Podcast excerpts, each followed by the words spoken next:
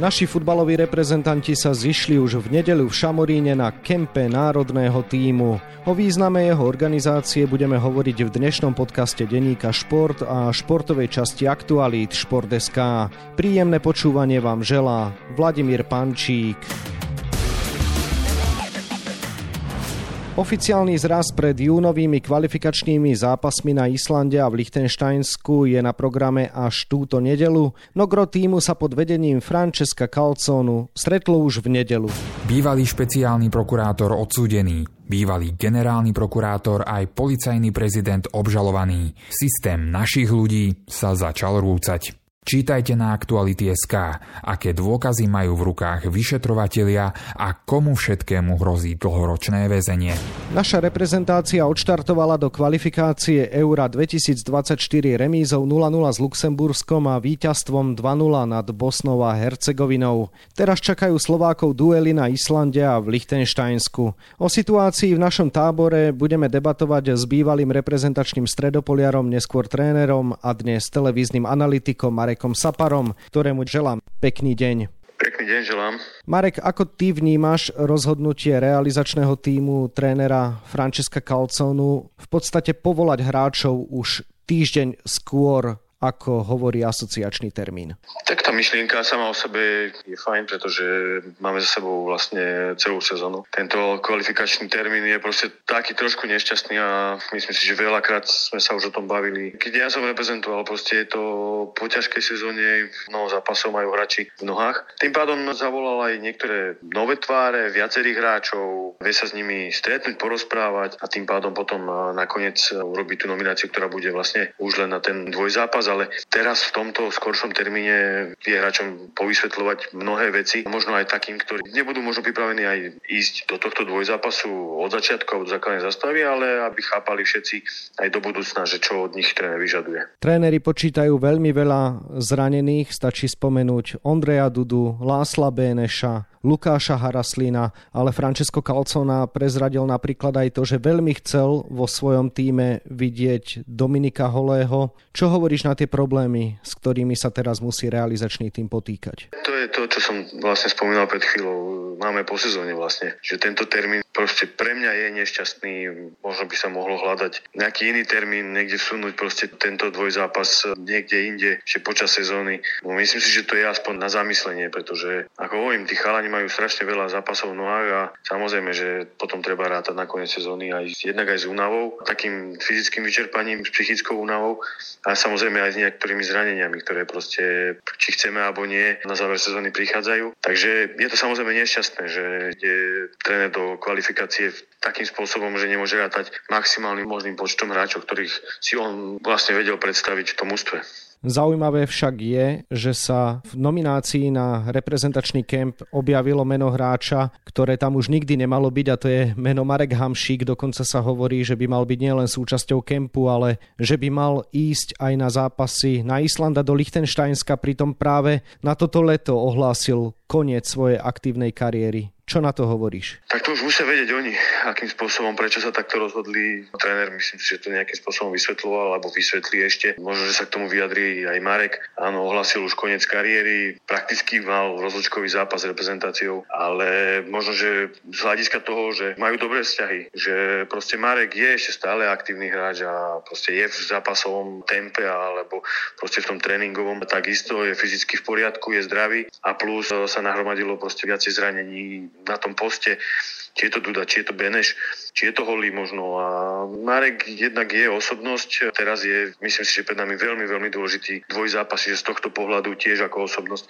v kabíne môže vplývať na tých hráčov veľmi, veľmi optimisticky, plus hovorím, s trénerom majú dobré vzťahy, rozumie mu samozrejme po taliansky, čiže môže prenášať tie jeho myšlienky veľmi správnym spôsobom na zvyšok mužstva. Čiže keby si bol ty na mieste Francesca Calconu tiež Mareka Hamšíka v tejto situácii oslovíš? Tak ja si myslím, že asi každý by to chcel. Každý by to skúšal a Marek sa viackrát proste vyjadril, že končí, rešpektovalo sa to, ale teraz proste bola taká situácia, že to ešte skúsil, možno že ho poprosil o, o pomoc pri tomto dvojzápase. Hovoríme tam viacero tých faktorov, pre ktoré je to fajn, že sa takto rozhodol a je super, že Marek súhlasil, že príde pomôcť. Takže z tohto hľadiska je to pre našu reprezentáciu pred týmto dôležitým dvojzápasom. Ešte raz spomínam, že je to veľmi dôležitý dvojzápas. Je to skvelé, že takýto hráč, takáto osobnosť bude v kabine medzi ostatnými hráčmi. Mimochodom, ty si konec koncov treba s Marekom zažil aj majstrovstva sveta 2010 v Juhoafrickej republike a máš určite s ním aj mnoho iných spoločných spomienok. Keď oznámil ten koniec kariéry, tak prebehol ti v hlave nejaký ten film? Každý sa nejakým spôsobom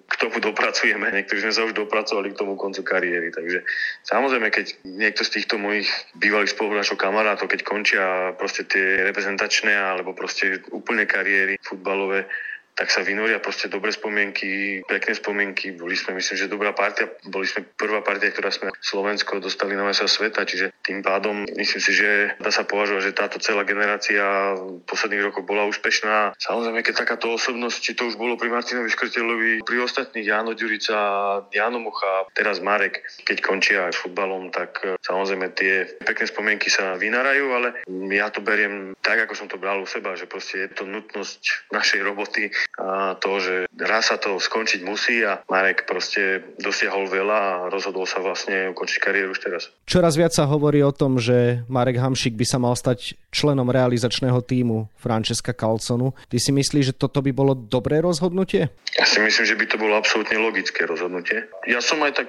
celkovo presvedčený o tom, že to bude taký prirodzený prechod po kariére pre Mareka do realizačného týmu. Či to už bude ako tréner, neviem ani náhodou vlastne odhadnúť, či to bude proste iba ako nejaký manažer alebo pomocník v nejakých tých veciach, ktoré bude tréner od neho chcieť. Si myslím, že keby to tak bolo, alebo keď to tak bude, tak to bude super. Každý proste tréner potrebuje mať niekoho pri sebe, komu verí a tréner samozrejme má svoj rozdačný tím, ktorý je zložený vlastne z talianských ľudí, ale proste taká tá dôležitá spojka medzi talianskou a slovenskou tou spoločnosťou v tej kabine, ktorá sa stretáva, to by mohol byť výrazne Marek, pretože sa poznajú. A samozrejme aj ostatní chalani sú tam, ktorí po taliansky vedia a je to fajn, ale tým, že majú oni dvaja nejakú osobnú skúsenosť, spolupracovali už v minulosti spolu, že vychádzajú ľudský spolu, tak to by bolo proste pre ten rozličný tým proste veľký, veľký bonus. Nechajme Mareka Hamšika už tak a pozrime sa na hráčov, ktorí sú na tom opačnom póle. Tréner Francesco Calcona nominoval na kemp popri mnohých osvedčených menách aj chlapcov, ktorí dosiaľ v národnom týme neboli dokonca ani na tom decembrovom kempe a najmä prišli z majstrovstiev sveta do 20 rokov. Sú to Sebastian Koša, Artur Gajdoš a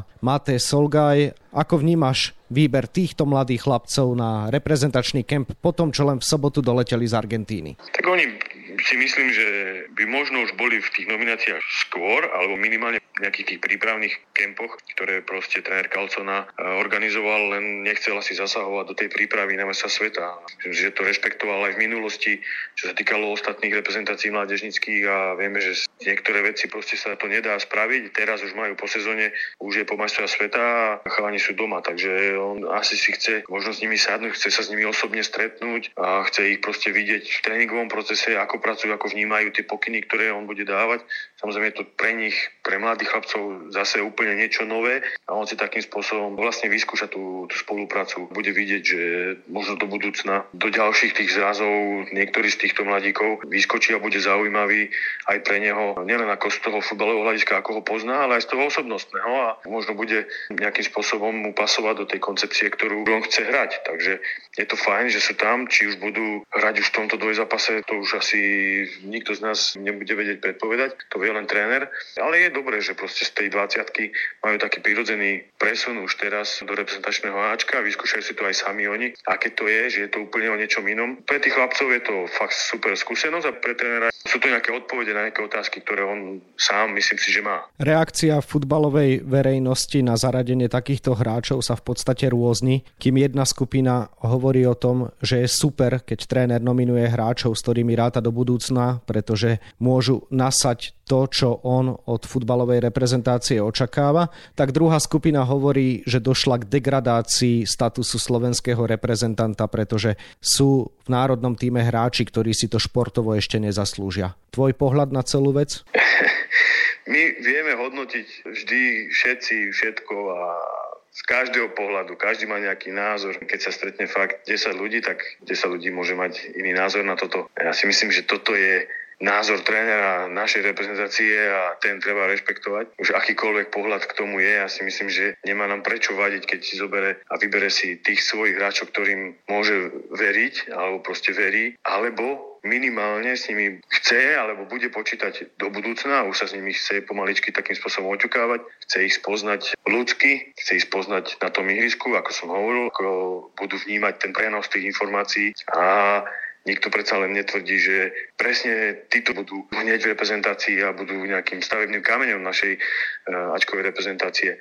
On si tým proste od začiatku, keď prišiel, vyskúšal si mnoho hráčov aj z našej ligy. Chcel to proste vidieť, ako ten prenos tých informácií na nich uh, funguje. Vieme, že tých informácií majú chalani veľa, videli sme to proste na tom ihrisku, že to niekedy na začiatku ešte nevyzeralo vôbec dobre ale myslím si, že postupne a ten zápas s Bosnou nám ukázal, že vie to byť aj atraktívne, vieme hrať aj zodpovedne, vieme hrať aj pekne a vieme sa dopracovať už konečne aj k nejakému výsledku. Takže no ja v tom žiadny problém nevidím, že on tam si zavolal viacero hráčov, aj mladých hráčov a proste už by sme sa mali trošku aj zamýšľať nad tým, že my tu fakt nemáme 200 špičkových futbalistov, sme malá krajina a nejakým spôsobom musíme stále tú reprezentáciu doplňať. Vidíme, že stále niekto končí, niekto je zranený, niekto proste nemôže hrať kvôli nejakým kartám a on si proste chce to svoje mužstvo nejakým spôsobom nastaviť aj tú šírku toho kádra, aby mal z čoho možno čerpať aj do budúcna. Ja si myslím, že toto je absolútne v poriadku a úplne v kompetencii trénera. No a samozrejme ďalšia vec, ktorá hýbe slovenskou spoločnosťou je absencia kapitána Slovana Bratislava a dlhoročného reprezentanta Vladimíra Vajsa mladšieho, ktorý sa neobjavil ani v menoslove na tento kemp a dnes ešte nevieme, či sa objaví nominácií na kvalifikačné zápasy na Islandia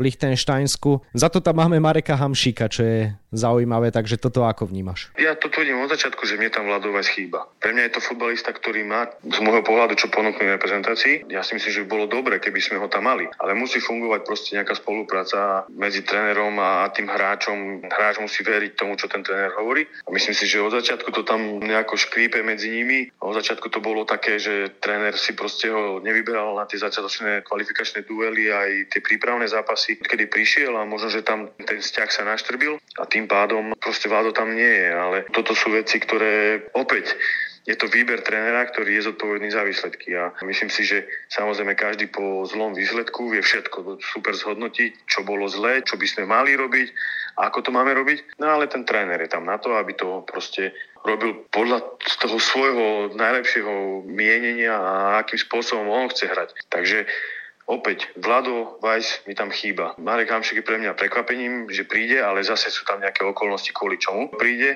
Neprekvapením, pretože by tam už nemal byť, ale len z toho dôvodu, že končí kariéru a reprezentačnú už ukončil.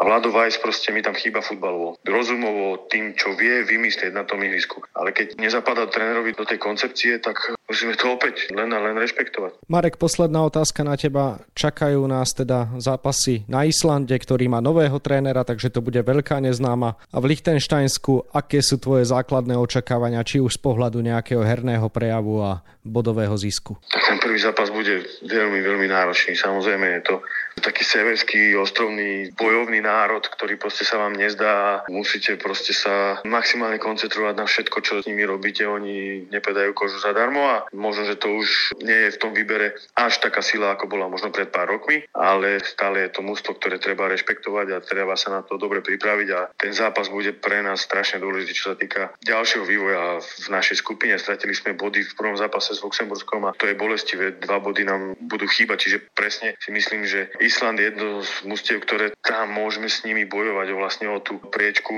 po Portugalsku, ktorý je absolútnym favoritom našej skupiny. A plus Bosna. Bosnu sme dokázali poraziť, čiže keby sme porazili Island, bolo by to skvelé No a v tom druhom zápase tam samozrejme nič iné ako víťazstvo očakávať nemôžeme. Takže ja pevne verím, že budeme mať po tomto zápase 6 bodov do tabulky a bude sa nám proste na ten futbal náš reprezentačný dobre pozerať. Kiež by si mal pravdu a tento scenár sa naplnil toľko. Bývalý reprezentačný stredopoliar, neskôr tréner, dnes televízny analytik Marek Sapara, ktorému ďakujem za rozhovor a želám ešte pekný deň. Pekný deň všetkým, dovidenia.